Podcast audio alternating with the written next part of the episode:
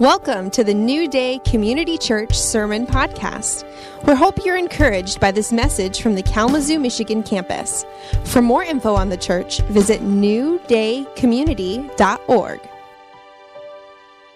We are in the middle of the Struggle is Real series, talking through the book of First Peter. Mark spoke through the second half of chapter one last week, and we're going to pick up from that.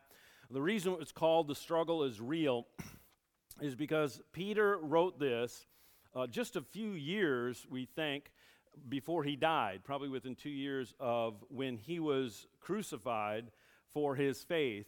And the church was going into a season where they faced significant persecution. And so these are words of advice to a church in a society that was opposed to their faith. And they experienced extreme persecution. But you know what? The struggle is real because every one of us faces opposition and persecution. You may not have to worry about uh, being crucified or being arrested for your faith, but I think the events of what happened uh, this past week is a very explicit uh, example of persecution. They were in a prayer meeting, folks. This was a church in Charleston. We have a church in Charleston. All right, we meet in a historic church building, not that one, but one just down the street from it. And so, uh, yeah, and uh, so that tragedy was certainly, you know, racial. It was certainly, um, you know, who knows what was going on in his mind, but it was also a prayer meeting, and it was persecution against believers, and uh, we are fellow believers with them. And then we see, you know, in other countries, people being beheaded uh, for their faith, people being driven out of their country because of their faith. But maybe the persecution you face is something a little more subtle, and it might be oppression at work or at school because of your faith, because of what you believe.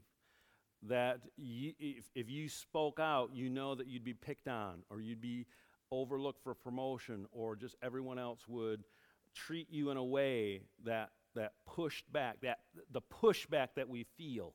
Or maybe the persecution that you feel is the persecution that is pervasive twenty-four hours a day, uh, seven days a week, and that is the influence of this culture to live non-Christian, to live in a way that does not reflect the character and the nature of God. The temptation that is that is just shouted at us uh, in every form. You know, just watching television, in my experience, almost seems oppressive. It actually, I feel oppressed, usually. It's very hard for my wife and I to find a, a television program that we can watch without me just saying, I can't watch it, you know, halfway through it, because of the oppression against the things that I hold very dear and valuable, and there's this cultural op- persecution.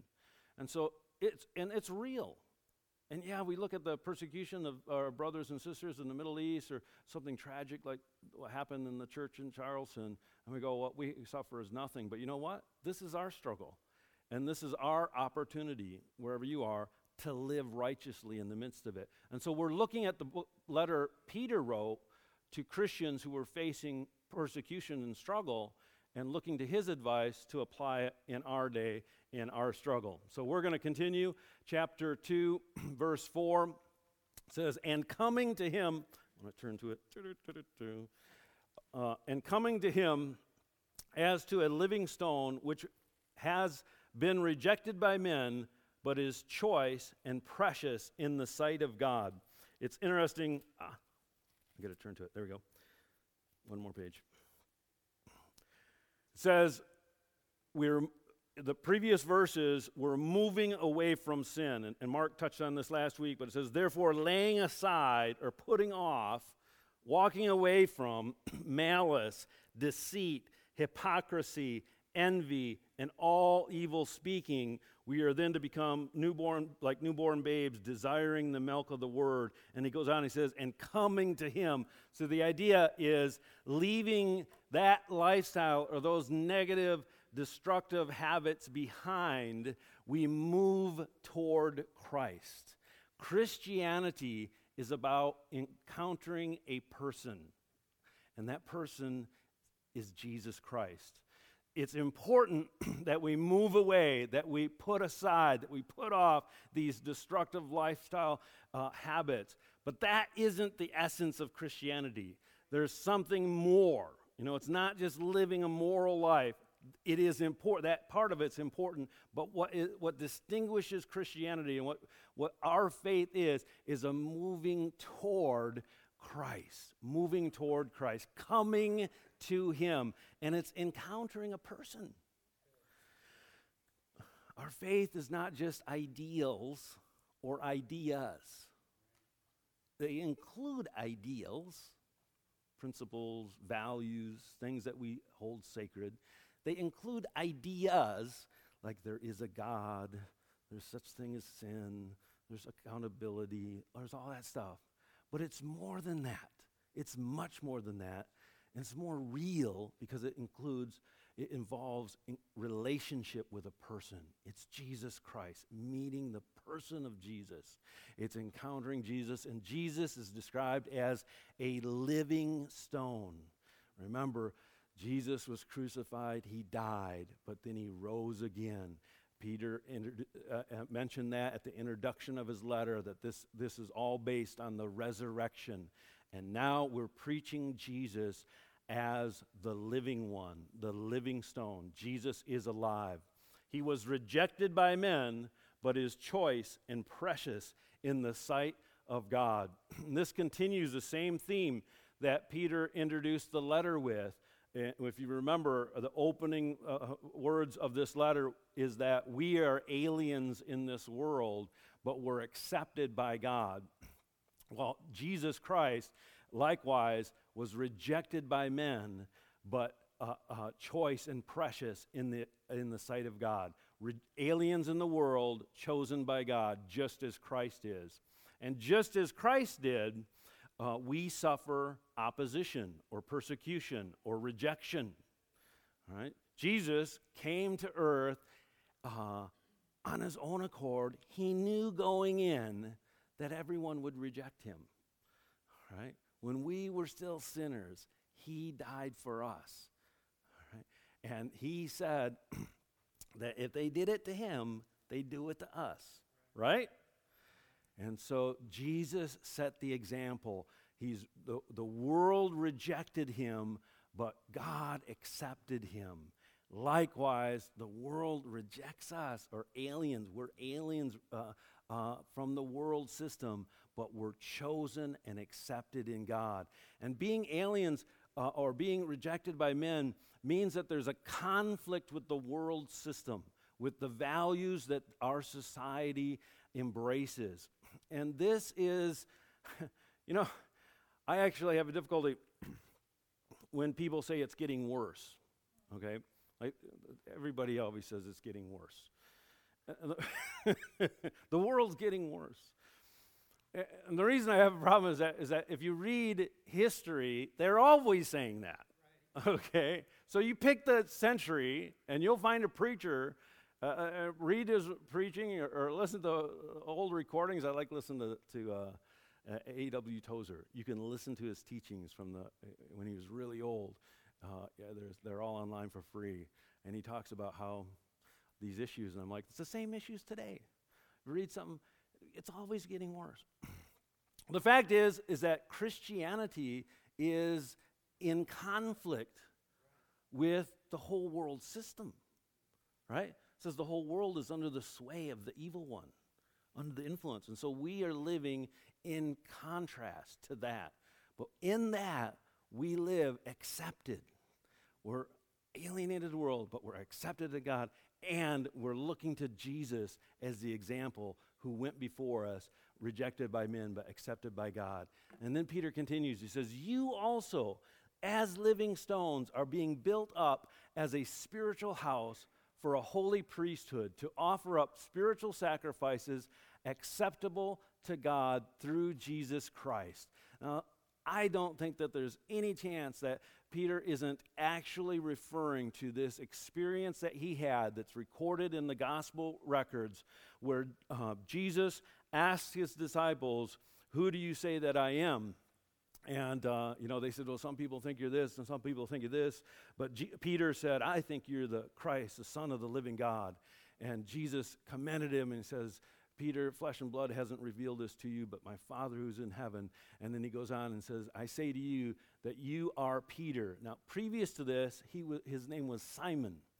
After this, I mean, Jesus renamed him, gave him a different name, named him Peter, and in the original language, that means rock or stone, okay? "And upon this rock, I will build my church, and all the powers of hell will not conquer it." Well, now we were reading Peter using that same metaphor to describe Jesus and to describe us. So like Christ is the living stone, Peter now says we are living stones. Just like Jesus told him, "Hey, you're a rock, and on this rock I'm going to build your church." It's interesting that this, you know, this identity or this metaphor, this image Uh, of being a stone that's alive, it's kind of a contrary, because, you know, stones aren't generally thought of as being alive, right? They're kind of dead. you, you put put them in water, they don't grow, right? They don't they don't reproduce, right? They don't. Uh, they just they're there, just there. they around here they they they do grow. They come out of the ground, and then your the lawnmower hits them. And you have to replace the blade. so uh, anyway, so he's using this idea that it's a stone, but it's a living stone. So, and, and, and he compares it to himself. He's like, listen, Jesus told me I was a stone, but he's telling us you're stones, just like Peter. And we're all that way because it's like Christ. And so this idea, and of course a stone is solid, it's hard, it's durable, and so there's those those images, but a living stone is a different idea uh, because it's it's something that's alive. It's not dead. It's a new nature. It's something that was dead brought to life, okay? And it has a purpose to be built into a house. And one of the commentators says, "Sons and daughters build up a family as stones do a building." And so it's the same idea when you refer to a, someone's household. You're not necessarily talking about the building that they live in. You're talking about their family, right? Their children. You talk about Cameron's house, you know, Cameron, you're talking about Cameron's family, my kids, my spouse, right? And so that's the idea that the stones come together and become a dwelling place. And so immediately it, it brings together this aspect that individually we are like Christ in our identity as stones, living stones, but he points it to the purpose of being put into a corporate structure or put together with other stones, all right? And so it's great being a stone, but a stone apart from being part of a building isn't much use, all right? In fact, it's dangerous. Cain used it to kill Abel. I just, I ac- actually, was in between the intersection, I realized, wow, that's another part of the redemption. You know, took took what in the in the fall ended up leading to death. Now Jesus says this rock is going to bring life. You know, kind of you, something Mitko could preach on. But this is just dead. It gets in the way. You know, underneath these things, what, what crawls? You know, there's creepy, crawly things. What lives underneath the rock? Yeah, bugs and snakes and stuff like that. All right, so you take something in and of itself separately. It's not very useful. It's actually dangerous. But you put them together in proper order with other stones, and they become a dwelling place, a place of safety, a place of, uh, of, of family, right?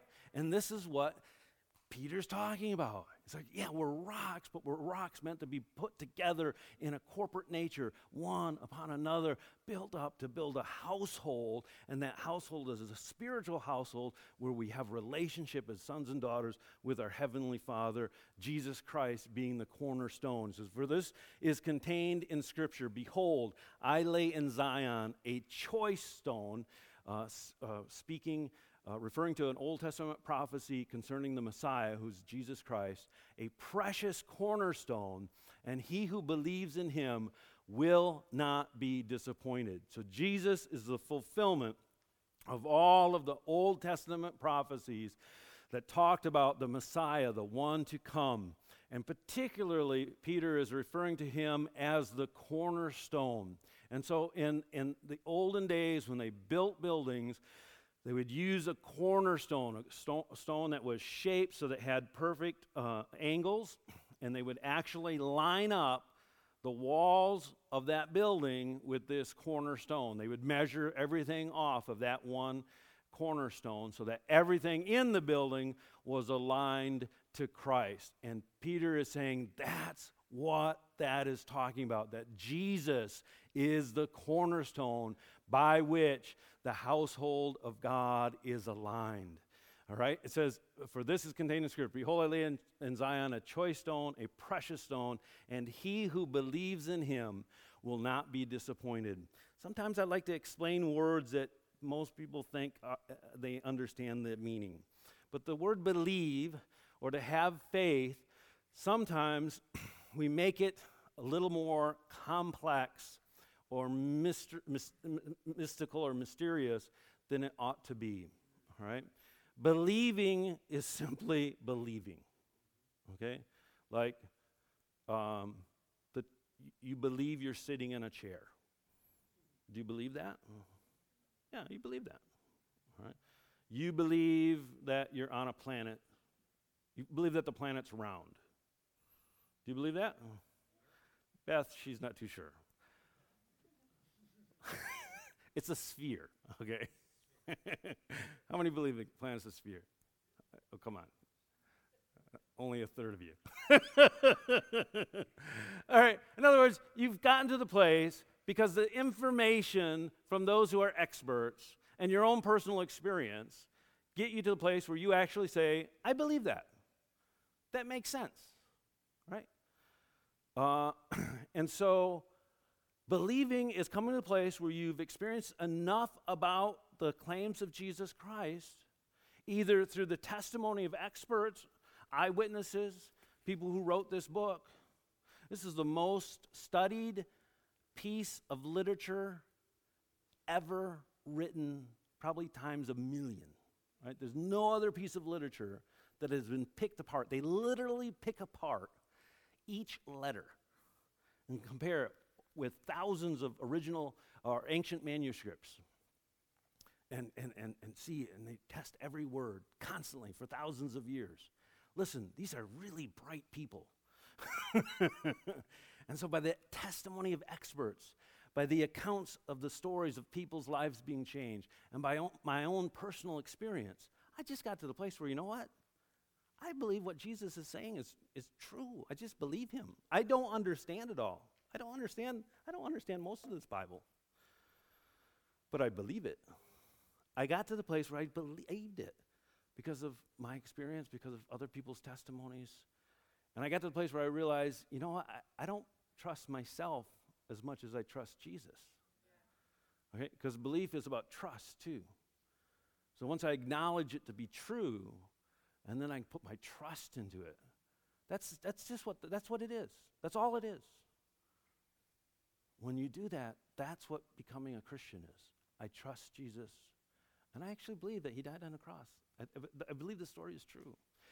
And so it says that you who believe in him will not be disappointed. Or in the message it says, whoever trusts in this stone, referring to Jesus, as a foundation. In other words, you've aligned your life with that cornerstone. You accept that Jesus is the Messiah, the one the Bible speaks of. Uh, you will never have cause to regret it. Aligning your life with Jesus, coming to him in faith and trust, God removes all shame. The word in many translations is uh, you will, uh, whoever believes will not be put to shame, because Jesus removes shame. He took the penalty of our sin. He took the shame. Listen, we all do things that we regret, all right? Amen? I've done things I regret, all right?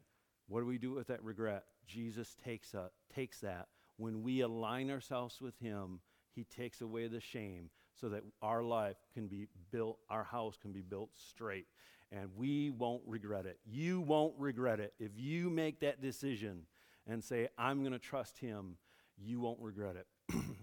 This precious value, then, is for you who believe.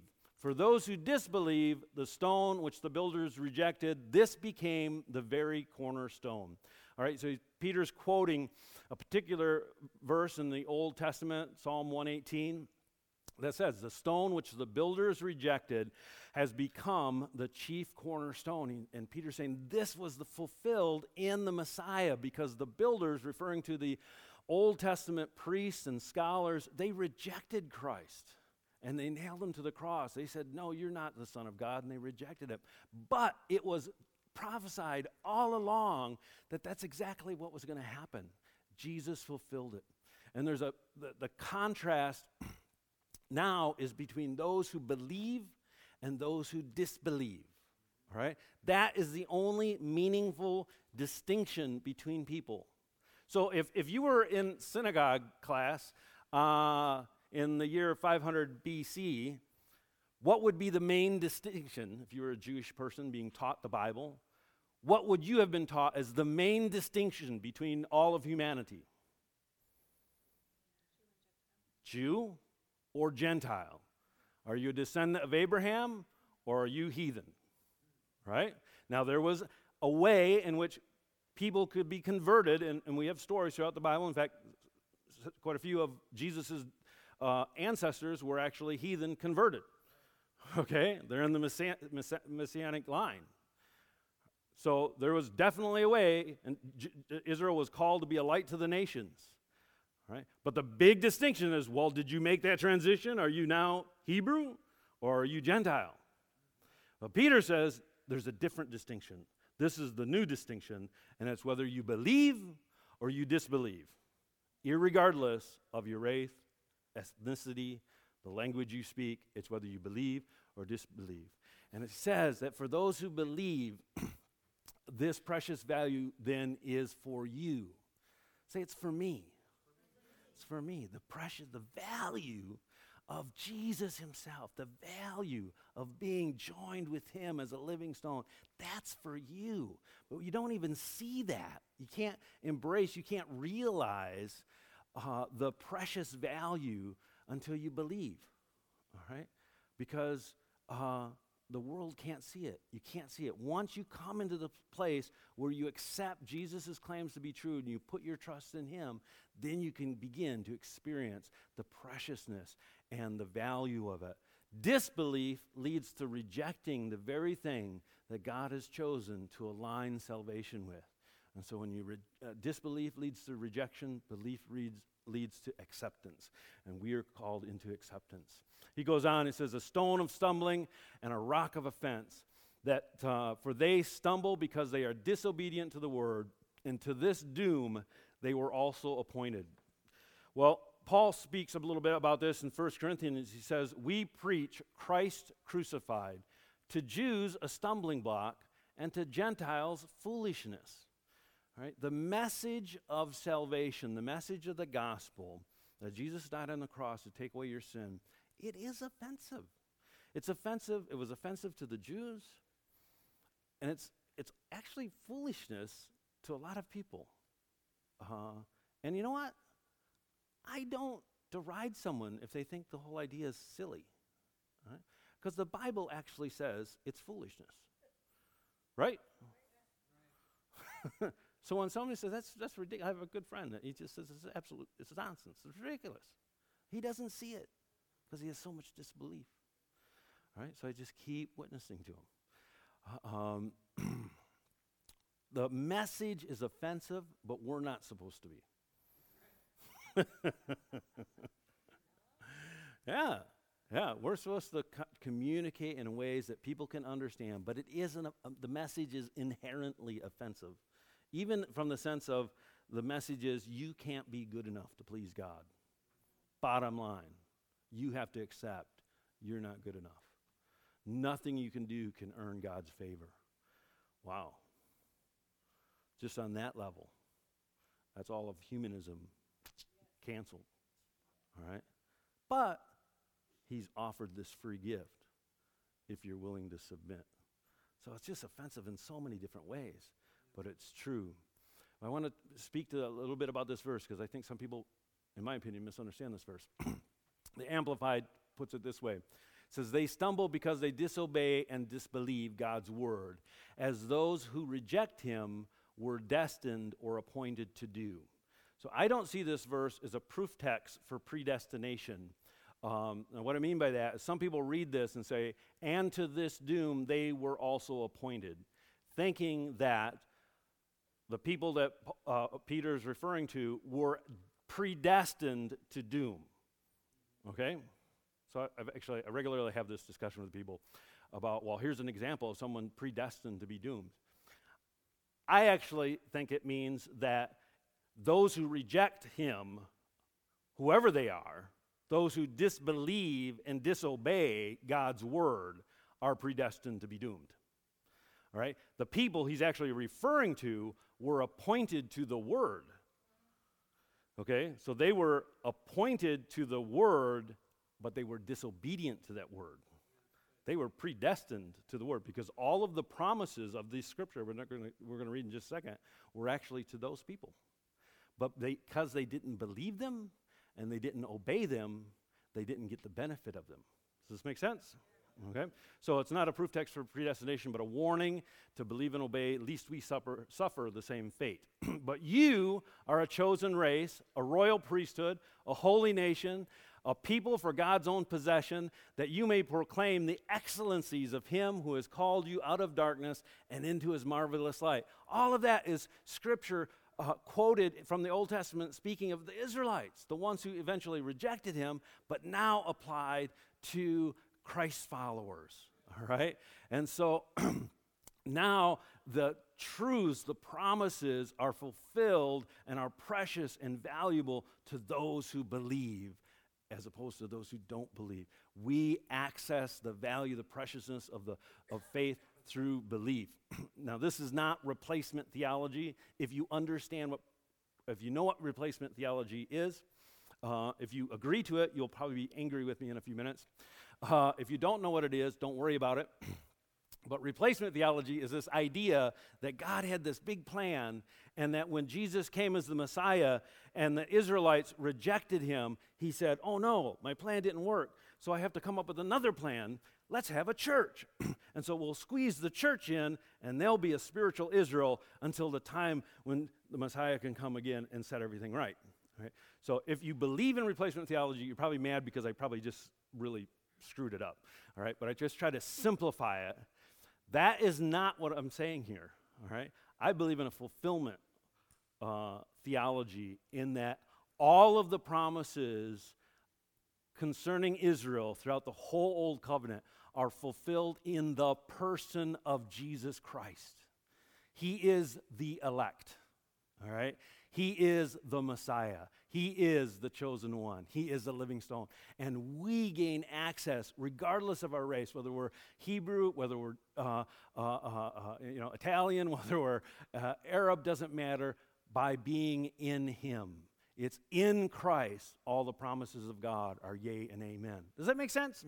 And so it is the fulfillment because all of those promises were prophesied concerning Messiah, concerning the seed of Abraham, and we gain access to them in Christ, equal to or linked arm in arm with our uh, Jewish brothers who also believe in the Messiah uh, if they come into the place of salvation.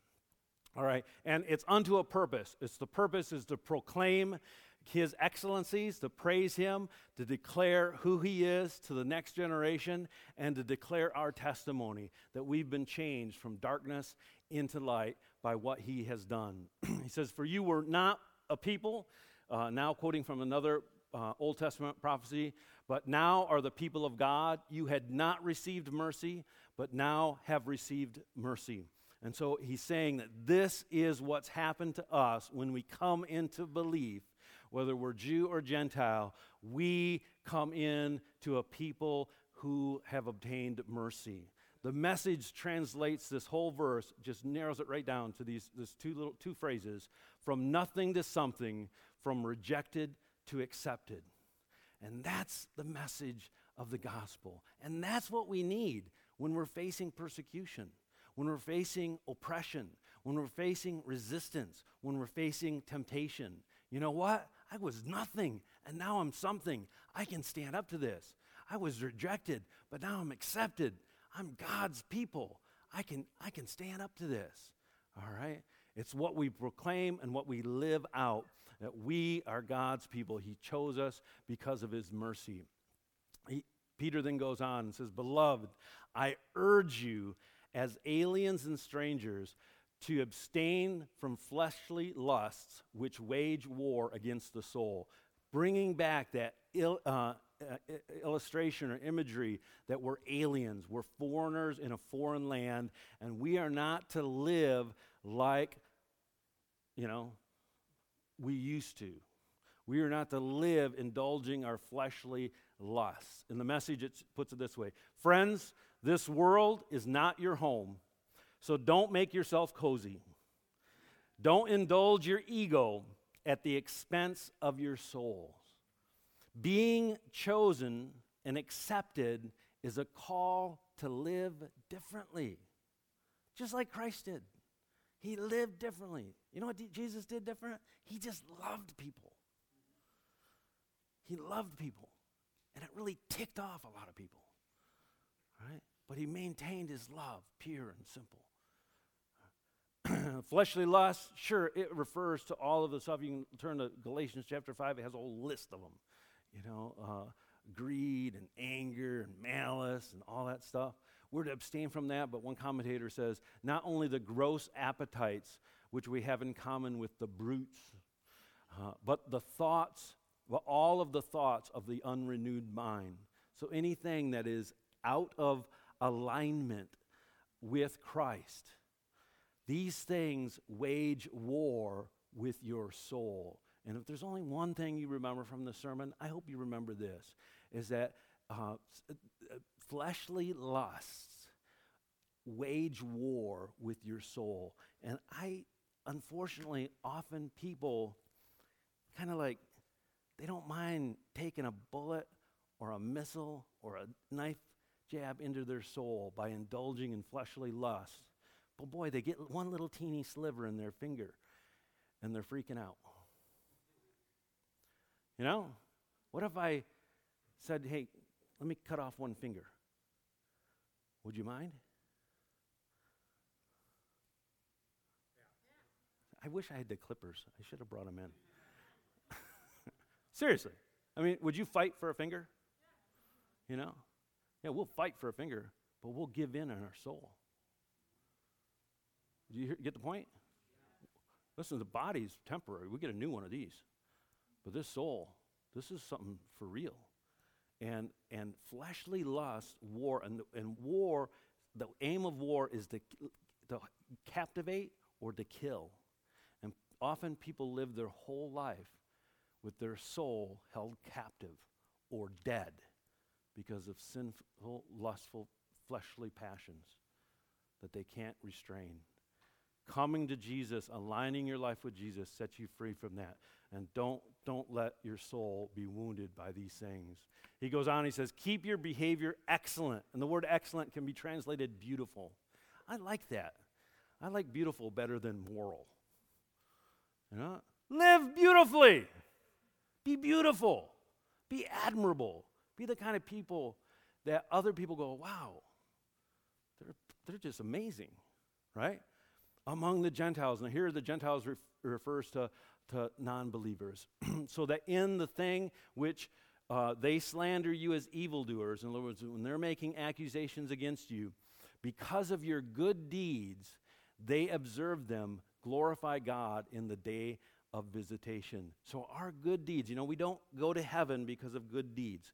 We go to heaven because we get to the place where we believe that Jesus is true and we trust him. But then our good deeds, living, abstaining from those evil things, and living lined up with Christ, enable us to persuade, to be a, a testimony so that other people can see they also can come from darkness into light if they align themselves with Jesus Christ. And, uh, you know, the day of visitation, you can start playing if you want. The day of visitation, you know, what is that referring to? Um, it may be referring to Christ's return. There will be a day when Jesus Christ comes. And at that moment, it's those who believe and those who don't believe will be separated and judgment will be made. All right? But, you know, that moment comes if you die, if you get in a car wreck on the way home, you know, you're instantly transported to that moment somehow. I believe the day of visitation is today. Because throughout Scripture it says today is the day of salvation. Today, hear his voice. Today, don't harden your heart. And so if you're in this room and you haven't come to the place where you believe, you know, I respect that. But I challenge you to, to take the evidence of the eyewitnesses and the evidence of the experts and your own personal experience. You know, how are you at ruling your life? And maybe would your life be better if you trusted Jesus to rule your life? That's what I found. When I trust Jesus to rule my life, everything's better. When I take control, I crash, right? So today is the day of visitation because salvation is encounter, it's meeting, it's having a relationship with the person Jesus Christ. Would you close your eyes? Join with me in prayer. Father, I just pray for everyone here that if there's anyone here that hasn't made that decision to put their trust in you, that they would hear you and not just me, and that they would be convinced to put their trust in you. And Father, for all of us who may have done that already, but we have a struggle and it's real, I pray that you would empower each of us to stand tall in the midst of accusation, persecution, conflict, and temptation, and represent you uh, beautifully. And we can be the beautiful people, your people, your own possession.